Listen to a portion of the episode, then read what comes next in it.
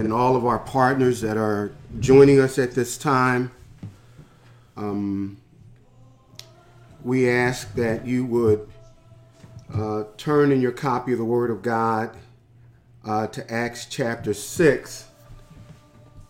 And God said that He would shake the heavens. And I believe that the heavens are being shaken and God is calling the world to repentance and reconciliation. And I believe that we haven't seen the worst yet. Because God said he will shake the heavens until the nations fear him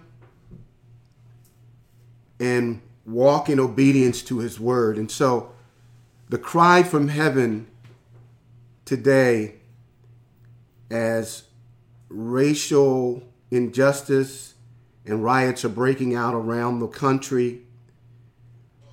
It's for us to come to a place of repentance. And so we're going to we're going to we're going to be talking a little bit about that and there's so much involved that there's no one sermon, one conversation, one act that will uh, answer the questions or solve the problem, but we're going to talk about some things, some specific things that we can do that I believe that God would be pleased with. I want to thank our church family for uh, surprising my wife and I this morning uh, with the video. I'm still trying to figure out who uh, was behind that. That was so encouraging, such a blessing. Uh, in the midst of all that's going on, God has blessed us with a campus uh, 10, 10 acres of land, which is really a campus. And then now uh, my church family just blows our mind with uh, a video uh, that just really uplifts uh, our spirit. So thank you so much, uh, church family. I specifically want to say to Brother Tim, Deacon Tim, I miss you praying for me on Sunday mornings. I don't know what you're doing, but you're off your job, and so you need to uh, start making that call to pray for your pastor. I greatly appreciate that. Uh, in the very near future, you will be receiving a communication from the pastor and our elders, and I thank God for godly leadership and for the wisdom of our elders. Uh, we'll be sending you correspondence about specific strategies that we have jointly uh, developed as we felt directed by the Spirit of God to return uh, to our our uh, time of corporate worship in in the building. You will be hearing from us uh, in regards to that. Also, this is uh, the National Day of Pentecost, uh, the, the celebration of first fruits that was celebrated 2,000 years ago in Jerusalem and it was on that day that the Spirit of God came, the Spirit of first fruits, the Holy Spirit indwelled those who gathered in the upper room. And so the church around the world is acknowledging uh, the first fruits of the Holy Spirit in the birth of the church. So join with us as we recognize um, that uh, the church of Christ, as he said, I will build my church and the very gates of hell will not prevail against it. And so the church is still thriving and the church is still progressing. And finally, um, I want to just uh, encourage those of you who are partnering, partnering with us to continue to give faithfully as we uh, move towards our relocation and also uh, take responsibility for ministering to the body of Christ during these challenging times. And so we're believing God for great things. Uh, join us as we are obedient to being a church that helps people reach their full potential by making disciples who make disciples. Uh, let's pray. Heavenly Father, we bless you and we thank you for who you are. God, we are, we are so grateful for the power of prayer. Uh, the fervent prayers of the righteous have great benefit. And so, Lord, we're lifting up our voices before you, and we find our safety in the tabernacle that we're ushered into. For as you have said in your word, come boldly unto the throne of grace and it is there we will find mercy to help us in the time of need. And so, God, we're running into the very throne room. We, may we join one another wherever we happen to be at this moment. God, we're entering into your presence and we're crying on that name and calling out to you in that name, which is above every name, the name of Jesus Christ. And now, God, bless what you have to say for you to your church today. We ask this in Jesus' name. Amen. Praise the Lord. Praise the Lord. Now, uh, our, our passage is in Acts chapter 6, and I'm just going to read verses 1 and 2 for now. But with the believers multiplying rapidly, there was a rumbling of discontent. Those who spoke only Greek complained that the widows were being discriminated against, that they were not being given as much food in the daily distribution as the widows who spoke Hebrew. So the 12 called a meeting of all of the believers. And you're going to see that um, uh, this translation is the Living Letters uh, you're going to see that the word discriminated against, the word discriminate is rendered uh, overlooked and neglected in the um, the uh, in the New King James. It's translated uh, neglected, and in the NIV, uh, it's translated overlooked. And so we'll we'll we'll get into uh, why I am sharing from the new uh, from the Living Letter, it's a translation that renders the word discriminated against. Now, as I prepared uh, to share the Word of God with you today, I this morning began to rewrite the introduction, and I was going to rehearse many of the things that we have seen in horror on on the news uh, about what transpired in Minneapolis, Minnesota, with uh, George Floyd. And then the Lord redirected me. We don't need to revisit that. We've seen and heard, and our country is reeling, and people are hurting and angry and acting out of anger to be heard. And obviously, we don't justify violence and and acts that destroy property and harm others. But this is a cry for help, for for change. And so we we, we recognize that and it, it has destabilized our country. And while these things are seemingly out of control, uh, there's no leadership coming from Washington. And so it's very easy to lose heart. But what caught my attention yesterday, uh, out of all of the tragic news, was what transpired in Atlanta in front of the uh, CNN building that had been defaced with graffiti Windows had been broken out, glass on the ground, various debris. Uh, one of the reporters was interviewing a group of people that were cleaning the glass and painting away the graffiti and picking up the trash. And the question was, who, who are you and why are you doing this? And one of the men uh, responded by saying, uh, My church along with my wife, uh, came to this location yesterday knowing that the protesters were going to be meeting at this very location. And so we felt led to pray over the spot where the protest was going to occur.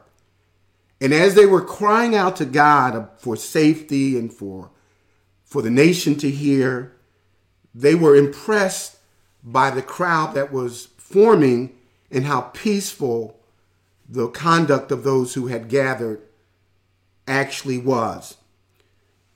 When they arrived home, they were surprised to turn the news on and to discover that calm, protesting crowd, some of them had resorted to becoming a rioting mob.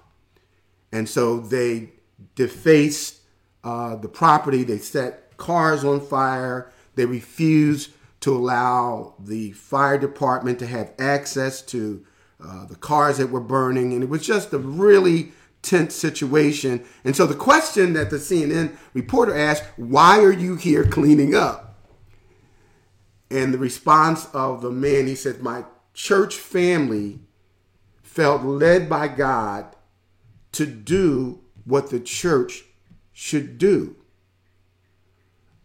God has made us for such a time as this. The church is in the world to clean up the mess that was started way back in the garden by Adam and Eve by going into the world and not just proclaiming the message of Christ, but by our actions through pushing a broom picking up trash, becoming the message. And so I was encouraged by what these church members did who identified themselves as followers of Jesus Christ in a time of crisis. And I was reminded of the fact that what God wants for the church at times is this, times such as this, is for us to rise, rise to the occasion. Rise to the occasion. In fact, in Acts chapter 6, verses 1 through 7, we are invited to a time in the church when it was flourishing. The scripture says that with the believers multiplying rapidly, uh, that the church was just growing enormously. And, and this uh, was such a rapid growth after the day of Pentecost in Acts chapter 2 that the church had now reached the point where they were probably at least 10 to 20,000 members. Uh, the church of Jerusalem was the first mega congregation.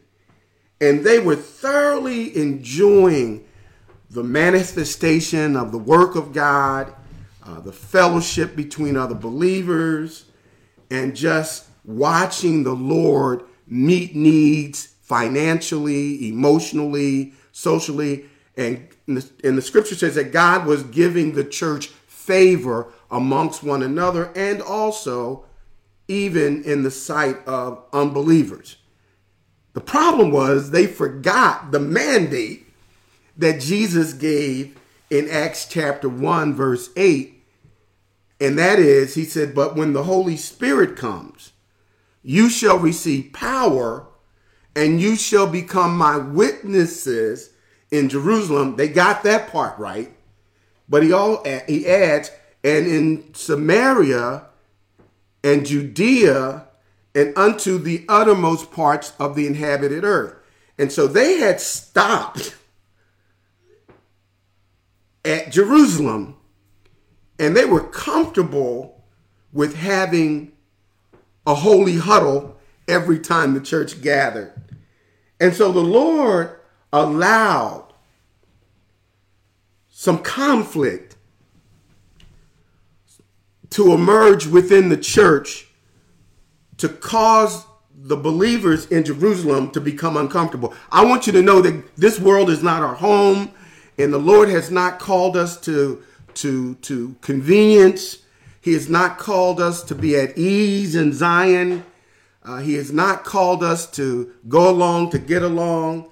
In fact, the Bible says, Come out from among them and be ye separate, saith the Lord, and touch not the unclean things. The Word of God says that we would be involved in spiritual warfare, and therefore we need to put on the whole armor of God. And so we are in, we, we are ambassadors in a foreign place, awaiting our arrival to heaven, which is our home.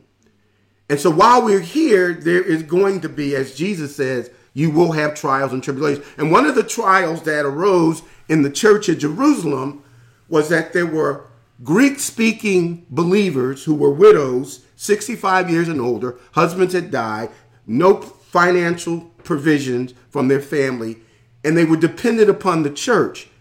And this group of Greek speaking widows were not from Jerusalem, they were from the larger area of Palestine. And so we would call them, and we'll talk a little bit more about it, we would say that they were immigrants in Jerusalem, and they were the minority group within a larger group of widows who spoke fluent Hebrew and who were born in Jerusalem.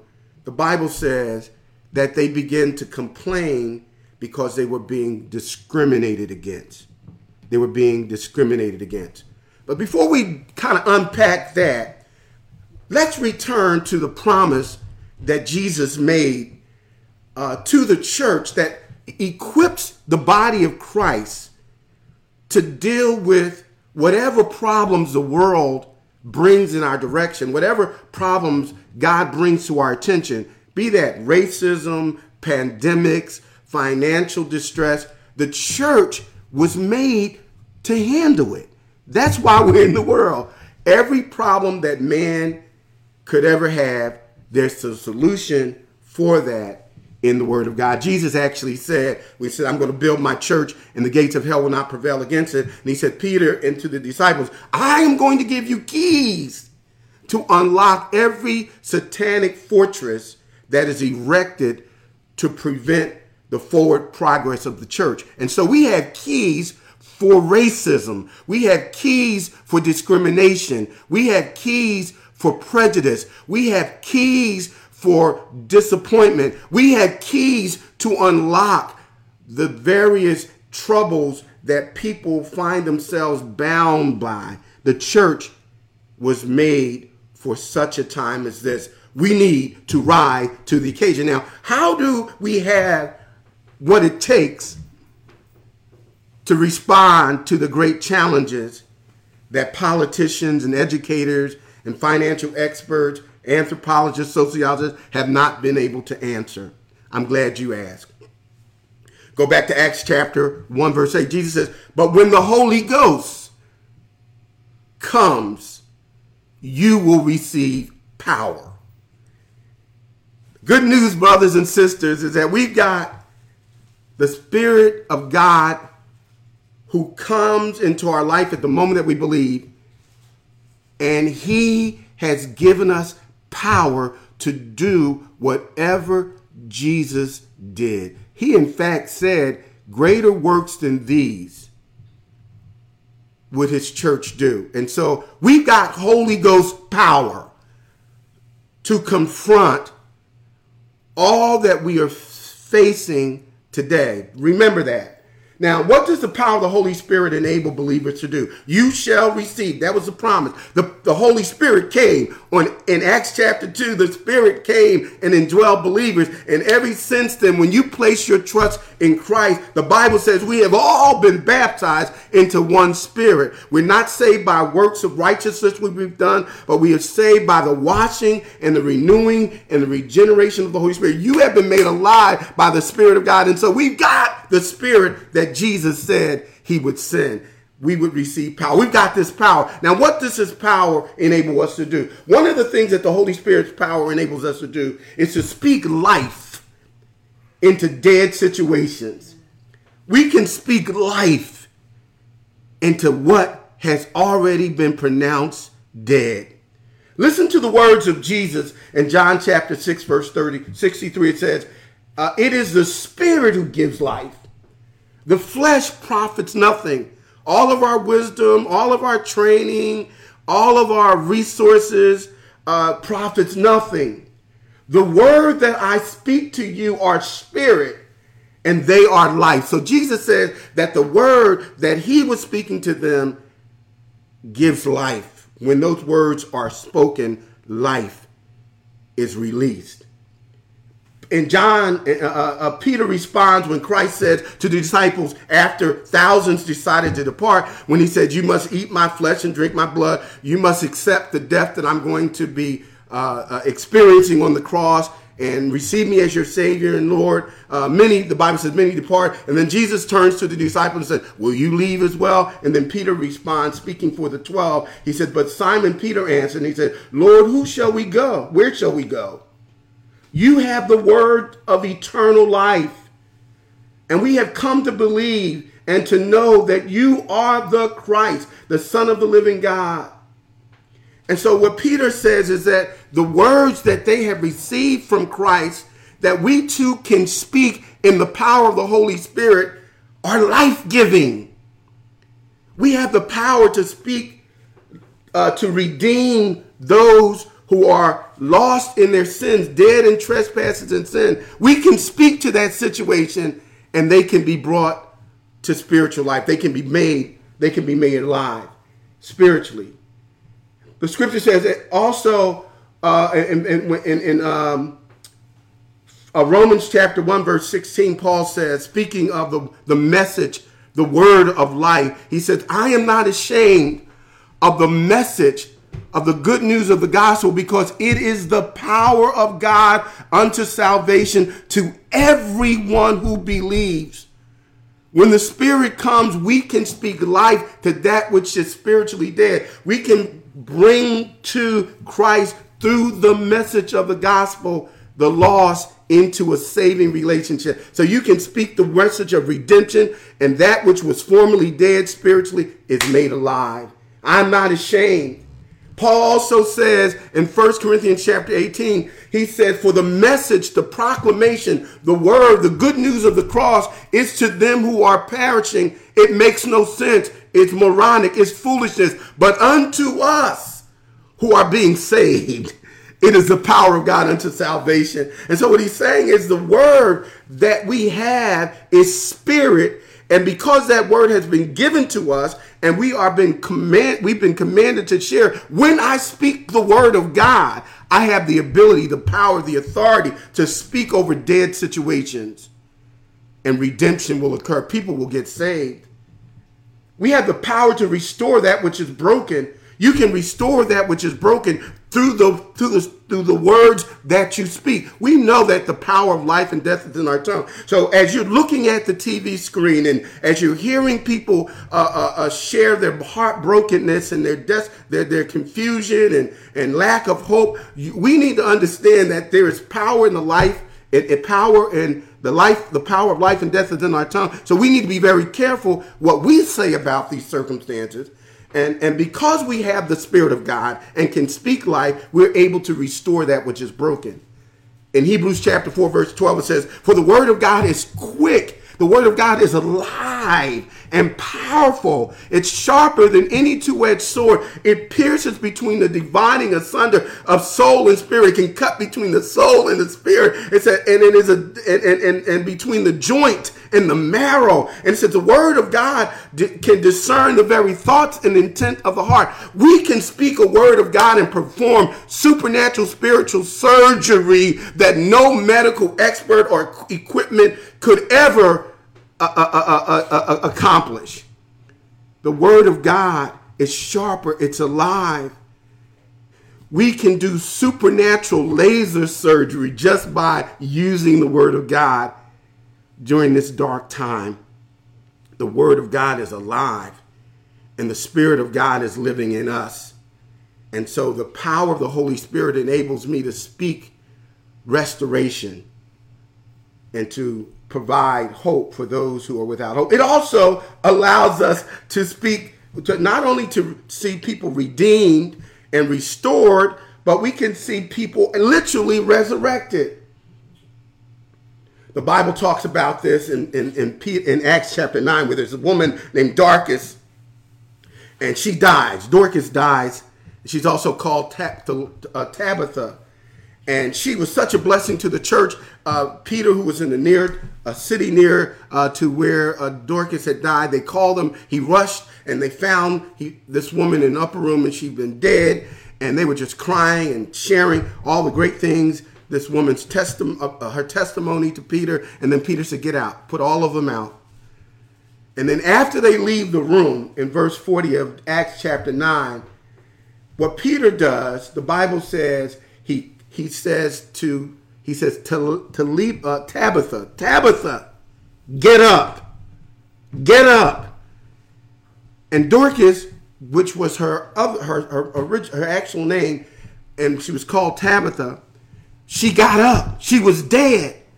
But Peter, being led by the Spirit of God, spoke life over a dead body and the woman who was dead got up. God resurrected her. And I'm not saying that God resurrects everybody who dies. What I'm saying is that there's resurrection power in the Word of God that we can speak because we have the Spirit of God living in us. Let me give you another example. In Ezekiel chapter 37, God, in, through a vision, he takes the prophet Ezekiel to a valley and it's filled with dry bones. Uh, and, and, and, and the bones are the bones are dead and there's no life and, and they're scattered. And then the, and the Lord says to Ezekiel, will or can these bones live again? Can these dead things live again? Can rec- racial reconciliation occur? Can America be healed? Is it possible for that which has died to be made alive? And Ezekiel responds, he says, Lord, you are the sovereign God. You alone know. You know, Lord. And then here's what God says. Oh, this blessed me. He says, speak to the bones, Ezekiel. Speak to them. Prophesy over them, and they will live again.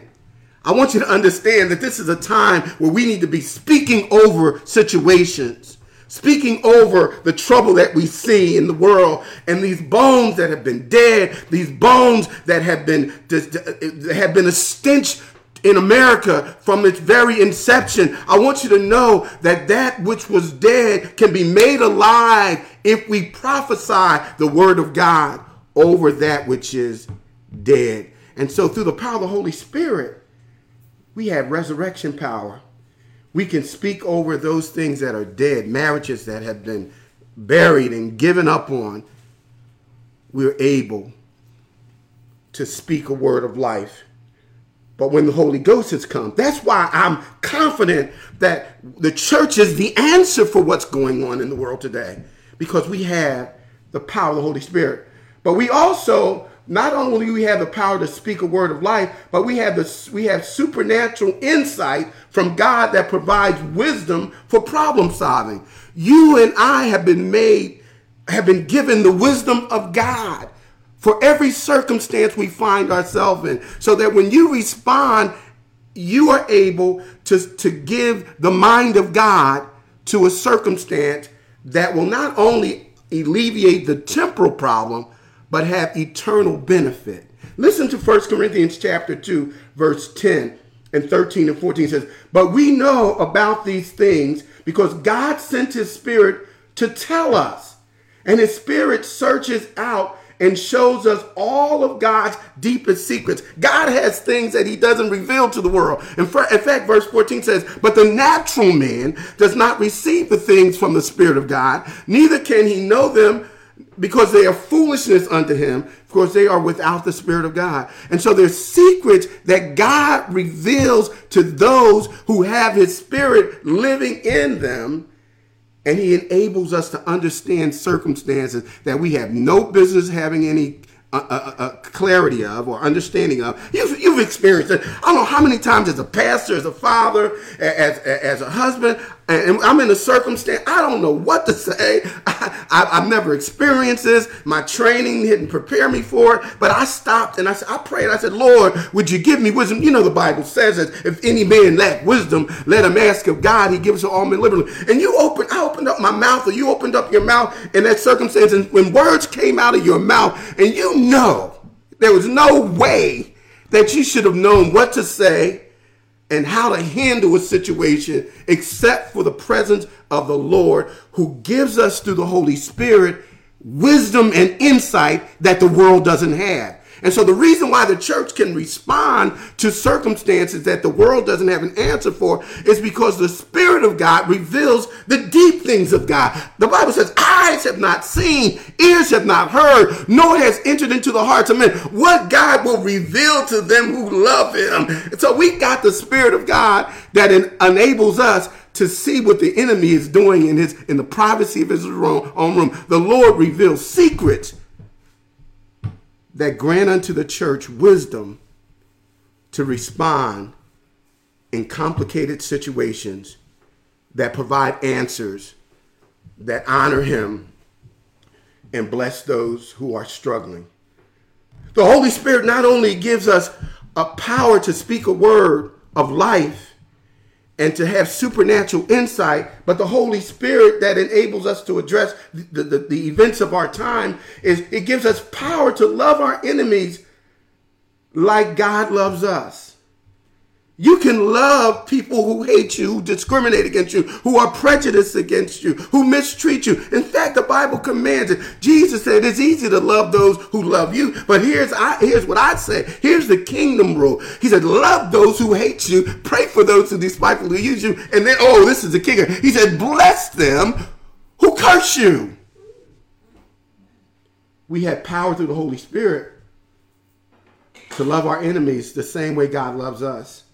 Here's what Romans chapter 5 verse 5 says, and the hope and hope does not put us to shame because God's love has been poured out into our hearts through the Holy Spirit who has been given to us. The Holy Spirit has deposited into your life, into my life, the love of God that enables us to have a limitless resource that overflows, that, that causes me to be a, even able to give my enemy a drink of water if he's thirsty and to pray for them in spite of all that I know they feel about me.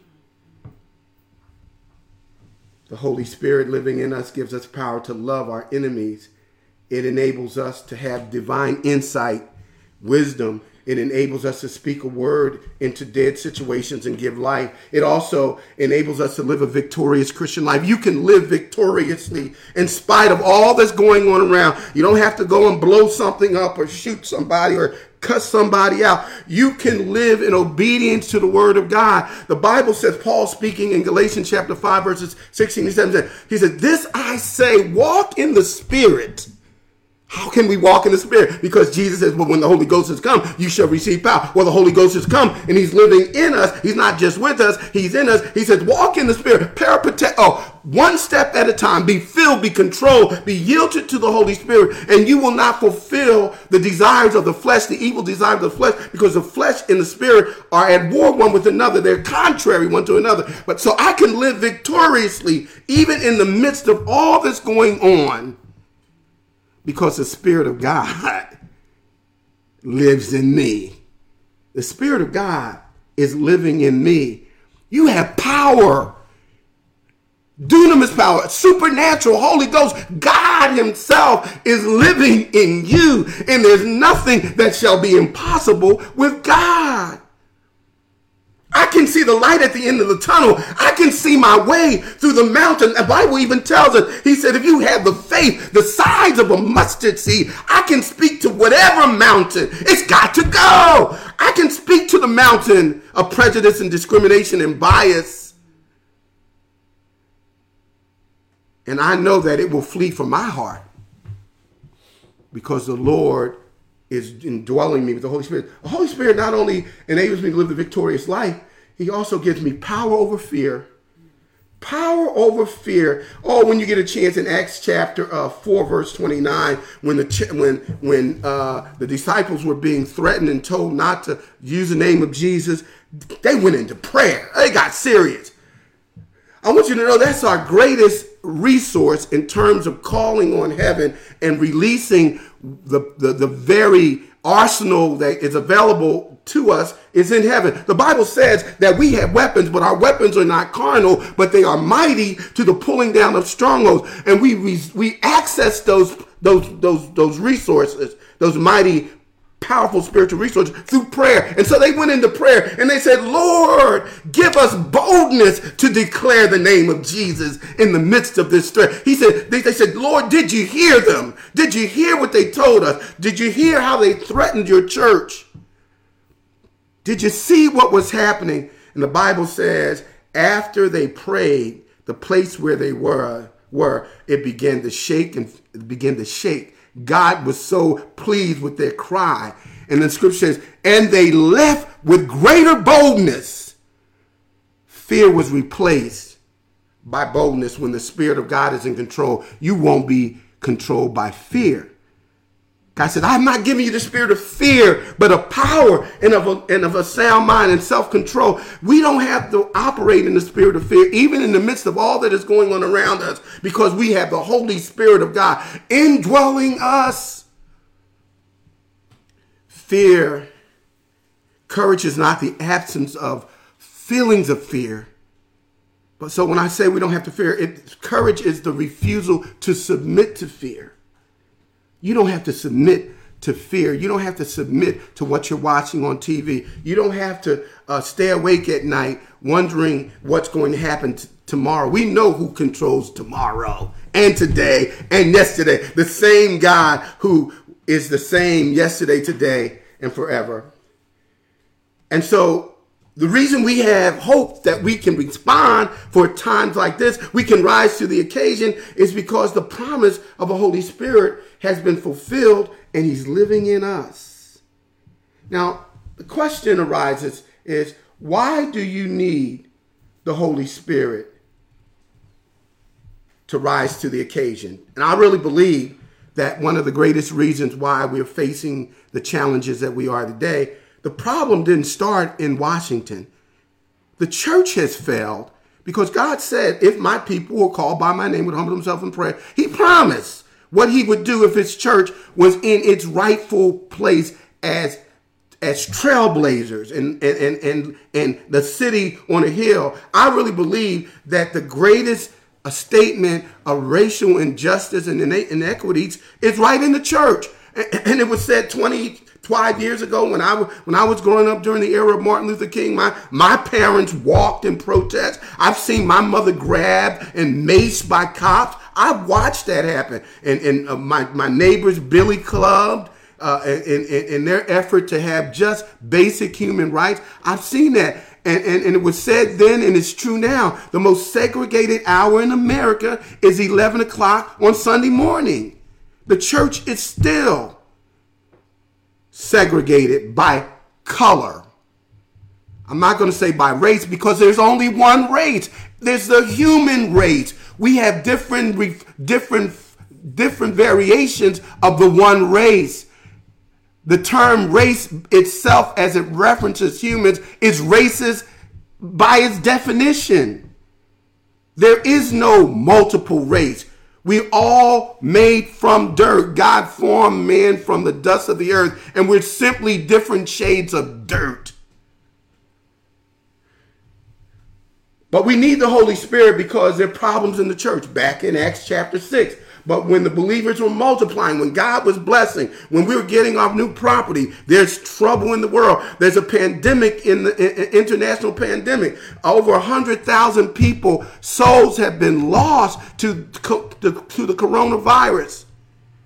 And now we have, we have uh, an uproar of anger and violence because of quote unquote racial injustice people being mistreated because of the color of their skin. And the Bible says the problem is it identifies the problem that they uh, the, the Greek speaking Jews, as I mentioned earlier, the minority were they were being overlooked, they were being neglected. They and, and what made it discrimination uh, and the difference between prejudice and discrimination is prejudice. The word simply means to prejudge and to develop an attitude towards someone without having all of the the to, to come to a conclusion about a circumstance or a person without having the adequate facts. So prejudice is prejudging someone without all of the facts. And what makes it negative is because you draw the wrong conclusion because you have limited information and choose not to be informed. And so prejudice is an attitude while discrimination is our response to the attitude. Discrimination is an action of mistreating or depriving someone of something because of what you prejudge them about. And it is demonstrated through, stereotyping, or it is it is uh, encouraged or or informed by stereotyping uh, and and generational misinformation. And so this group, this minority, the Bible says they were being discriminated against. And it happened to be because they were widows and they were minorities. And sometimes in our society today, if you're a senior citizen, you're going to be left out, you're going to be looked over, and so forth. And so there are different reasons why we mistreat and abuse others. But if you look at James chapter 2, and also we see it in, in the church of Acts chapter 6, it's wrong. It's sin. God hates it. Now, why do people discriminate? I'm glad you asked. Why do we do it? And notice I said we, because none of us are exempt from mistreating or abusing people or are, are excluding people. We don't necessarily, we're too sophisticated and educated and, and, and we love Jesus too much to abuse. But you can exclude people. You can come to wrong conclusions about them. Like Mark, Mark chapter 7 said, don't judge one, judge others. Or in Matthew chapter 7, don't judge others uh, with limited information. Uh, because in the same way that you judge, you will be also judged. We do that all the time. We read, we, we judge a book by its cover. We draw conclusions about people based on what somebody said. Sometimes we exclude people because of how they look. You know, man, they sure look funny. Oh, they must think there's something. Look at all the expensive things that they're wearing. I know they don't make they, they ain't they ain't working like that. I know where they work. I know where they came from. Sometimes we discriminate because of and, and, and again, it's usually because of some external thing about someone or something that we've drawn conclusions about that are that are that's incorrect. That's incorrect. So here's why here, here's why we why we discriminate fear of loss. Write that down. Fear of loss. We feel threatened. Mistreating others prevents us, prevents them from gaining equal power and privilege. So if I discriminate against you, if I treat you a certain way, that keeps you from getting what I have that I feel threatened that you're trying to take. Now, here's an example that in, in, in Exodus chapter 1, uh, verses 9 through 11, uh, when the Bible says, when Joseph died, you know, the children of Israel had re- moved into Goshen and God was blessing them under Joseph. When Joseph died, the Bible says, another Pharaoh, a new king of Egypt, uh, who felt no obligation to the descendants of Joseph, he told the people, uh, the Egyptians, these Israelites are becoming dangerous to us because they are so many. There's so many of them. Let us figure out a way to put an end to this. Let's figure out a way to discriminate. Let's figure out. He prejudged. He determined because they were growing and being blessed and and we got to keep these immigrants. We got to get this thing under control. Too many interracial marriages. We got to get this thing under control. Too many black folk are, are, are, are getting positions of power. Too many people are getting uh, opportunities to challenge us about things that have been institutionally true in this country. They want us to tear down statues and they want us to uh, remove uh, historical uh, uh, relics that remind us of authority that we have. So let, let me keep on going. So the Israelites are becoming dangerous to us. Let us figure out a way to put an end to it. If we don't, and war breaks out, they will join their enemies and fight against us and, and, and we'll, we and we will have to escape from our own country. So here's what they did. Here's the discrimination. So the Egyptians made slaves of them and brutal taskmasters over them to wear them down under the heavy burden. And so they discriminated against the Jews who God was blessing because they were they were a threat to their power and privilege. So when we are afraid of people, we will discriminate against them to protect ourselves from losing what we feel can be taken by someone or, or, or, or someone or, or another group. Here's another reason uh, we discriminate false information based on prejudice and stereotypes that sometimes have been taught for generations.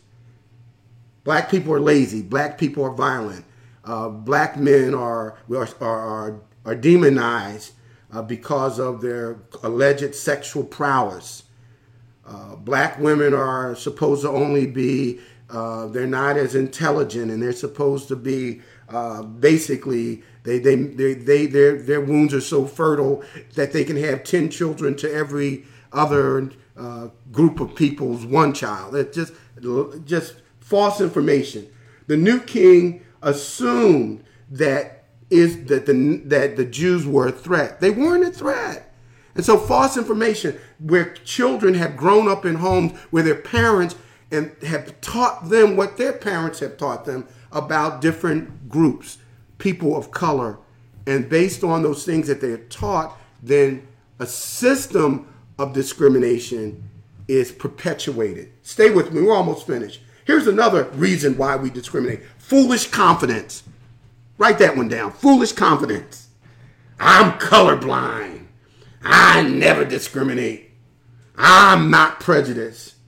Those people just want a reason to tear up stuff. The people, um, they, they should be happy that they're in America. Wait a minute. Why should we be happy that we're in America? Uh, this is our country just as it is yours. In fact, the, the, the reason America has the many benefits that we are experiencing today is because people of color have worked in the fields and etc. So uh, there, there are people who actually feel like they, I ain't prejudiced. I just treat everybody the same way. No, people are different colors, sizes, and shapes. And so if you say that you don't recognize that, then you're crazy and you're lying. And, and it is a great passage in Luke chapter 18 where the, the, the, the Pharisee and, and the tax collector, they go to the temple to pray. And so the Pharisee turns to the Lord and he thinks he's praying to the Lord. He said, Lord, I thank you that I'm not like this dude. Oh, he's wicked. Oh, he's a tax collector. I know he's going to bust hell wide open. He said, I pray every day, I fast, and I tithe 10% of all of my earnings.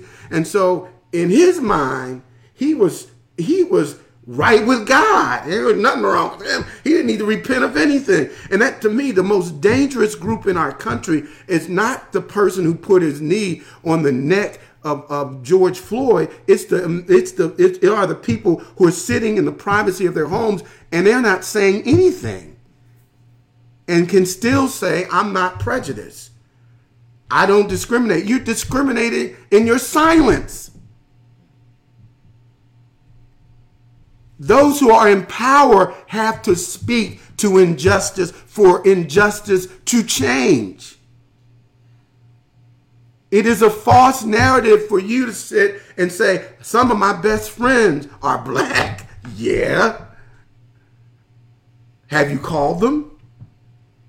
Have you spoken into this situation? Now, I'm not one. I'm wanting to avoid uh, uh, pointing the finger or painting pit, taking a, broad brush and covering everybody because not everybody fits into this category.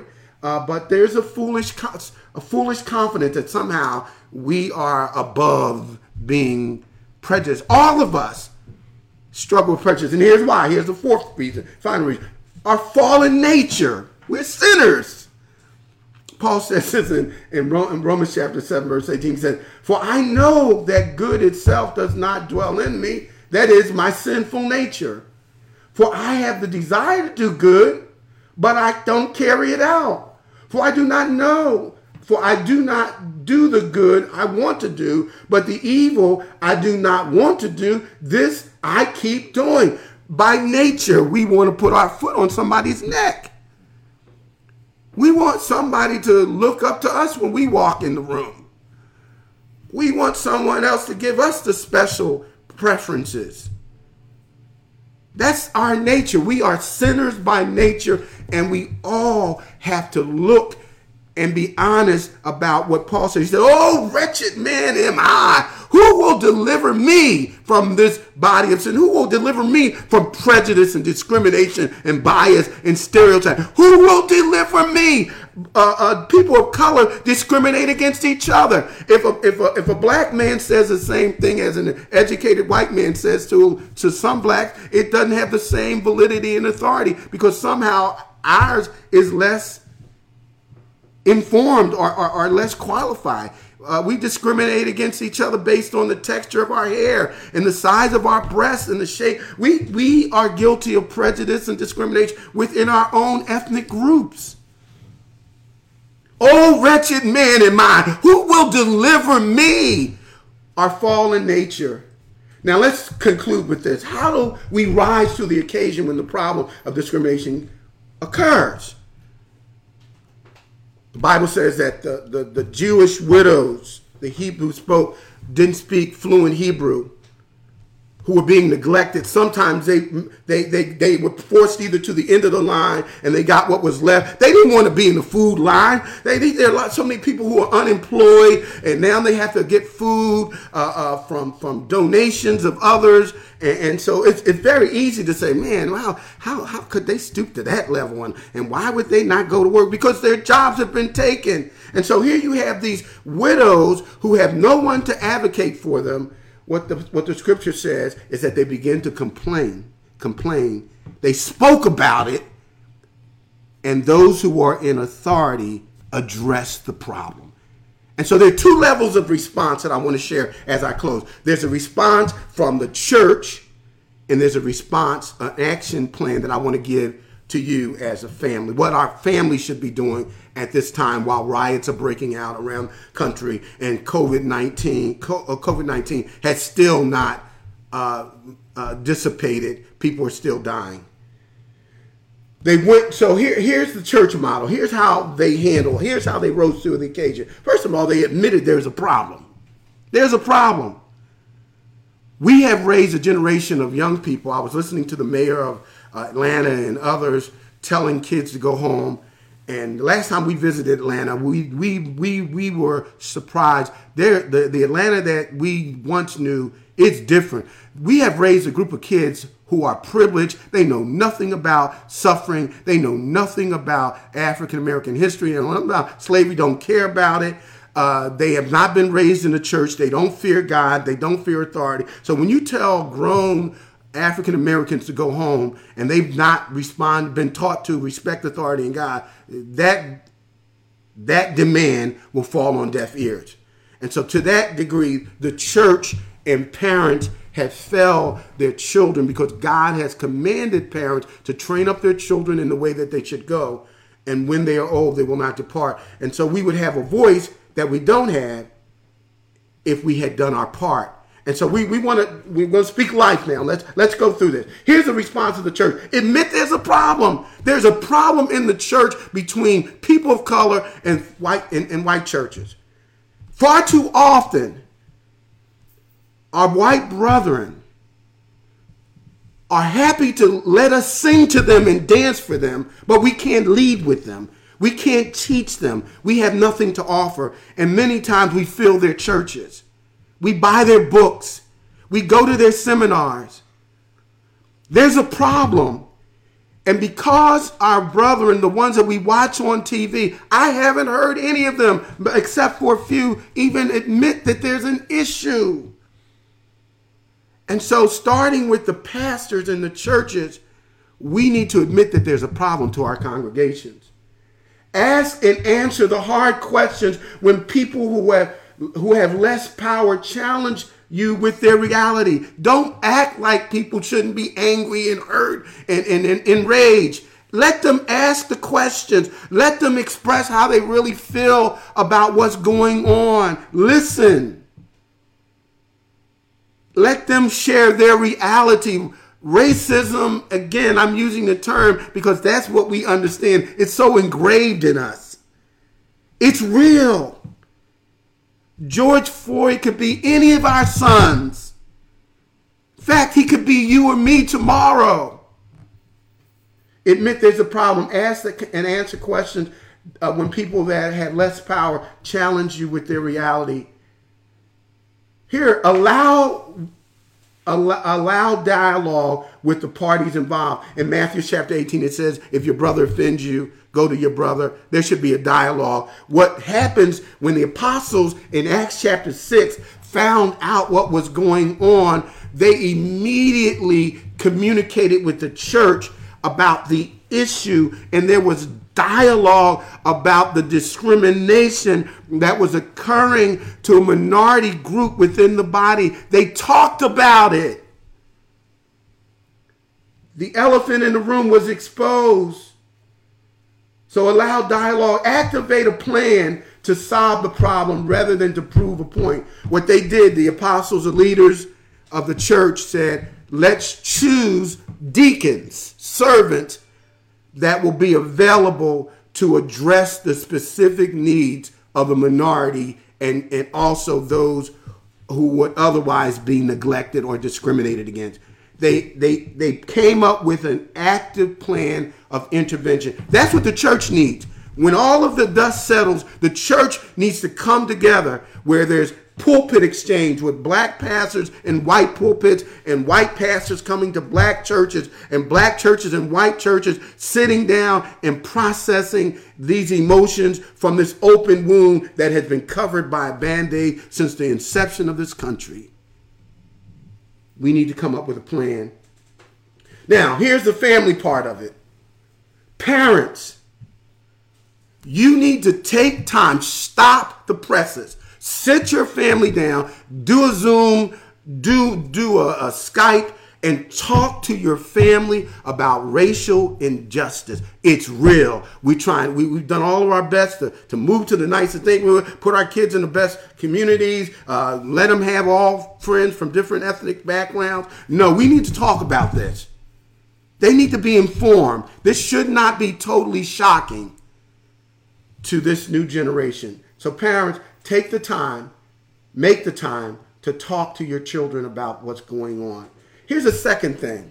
Here's what I want you to do, New Direction and partners. Pick up the phone as a family, do a, do a conference call. Call some of the seniors at your church, at New Direction. Call them and ask them to share with you about their experiences in this country as a person of color and how they were able to survive and thrive. There's a history that's being lost. Uh, I want you to know people of color are the only uh, ethnicity that I am aware of that does not pass their history on to their families, to their offspring, to their posterity. Uh, posterity. We need to hear from the older saints about what their experiences were and how God enabled them to make it through and to survive without having a hate, a heart that is full with hate. And so here's the third thing. So I want you to call, call a senior citizen, and, and uh, don't don't bombard them. Ask them when they're available, and, and allow them to to pour out from to you the valuable things that we can learn from the past. The greatest danger of ignoring the past is failing to learn from the past. If you don't know it, it, it will explain why we behave the way we do in the present. I'm almost finished. Here's the third thing.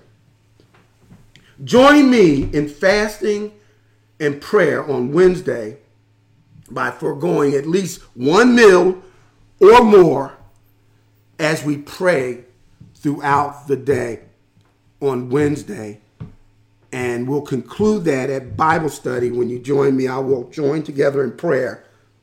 We want to pray for our nation. We want to pray for our families. We want to pray for one another. And I did say that was the last thing, didn't I? But let me add this.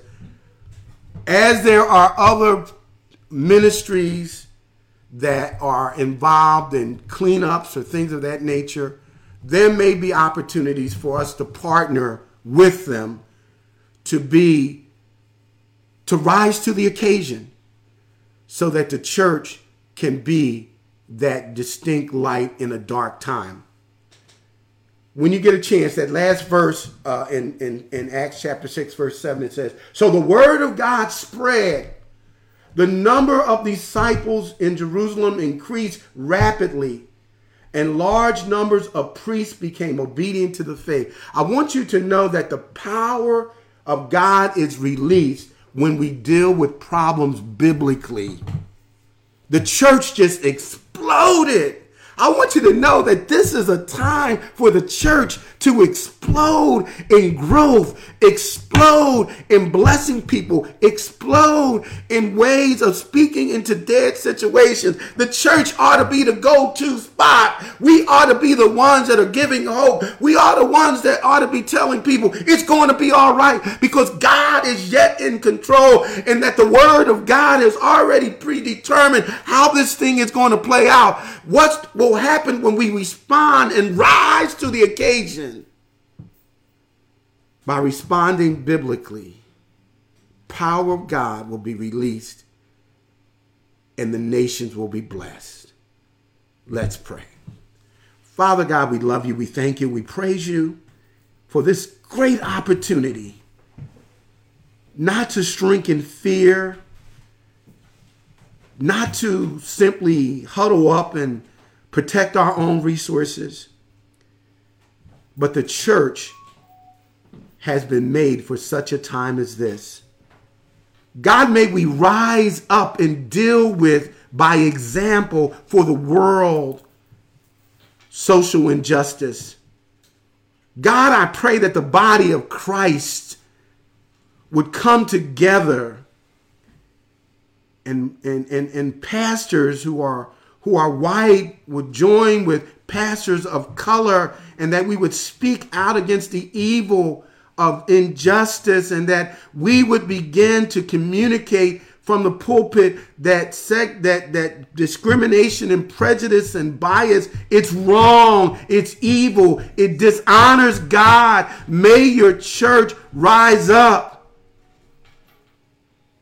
to this occasion that the world will see that you have the answer for every problem in Jesus' name, amen. amen.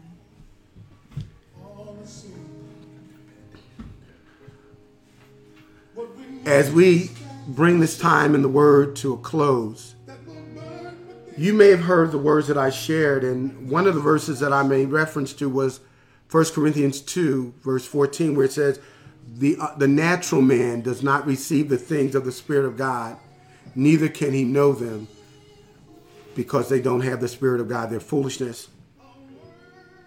Without the Spirit of God, you don't have a relationship with God.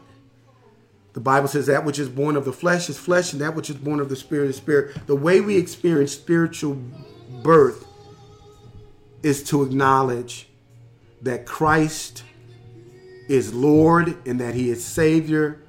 And when He came and died, He was taking our place on the cross. And I'm going to ask you to join me by acknowledging your need for Jesus to forgive you of your sins and to become your personal Savior and Lord on the basis of what He has done for us on the cross. If you are desirous of giving Christ your heart, just repeat this prayer after me. Lord Jesus, I believe that you died for me. Father, I thank you that the cross does not discriminate. All have sinned and fall short of the glory of God. And Father, I acknowledge my sin and I ask that you would forgive me through the work that Christ completed on the cross of dying for my sins, being buried for my sins, and rising on the third day. Thank you, God, that as many as received to Jesus by faith, you accept into his family and we become the sons and daughters of God. Thank you for saving me. Thank you, God, for the gift of eternal life through Christ. Let me continue to pray. If you sincerely prayed that word of forgiveness to Christ, you are saved and you need to grow in your grace, grow in the grace and knowledge of Christ. So I ask that you would call our church that we may be able to reach out to you to walk with you so that you can become a disciple that makes disciples. And now, God, we pray for our church. We pray for our partners. Father, we thank you for each person that is listening in. And Father, I pray that we would rise to the occasion in Jesus' name. And as we give the benediction, may the grace of God and the love of our Savior Jesus Christ and the sweet communion of the Holy Spirit rest, rule, and abide with us both now and forever. Let us all say amen. Amen. Amen. We do need a word from the Lord. Amen.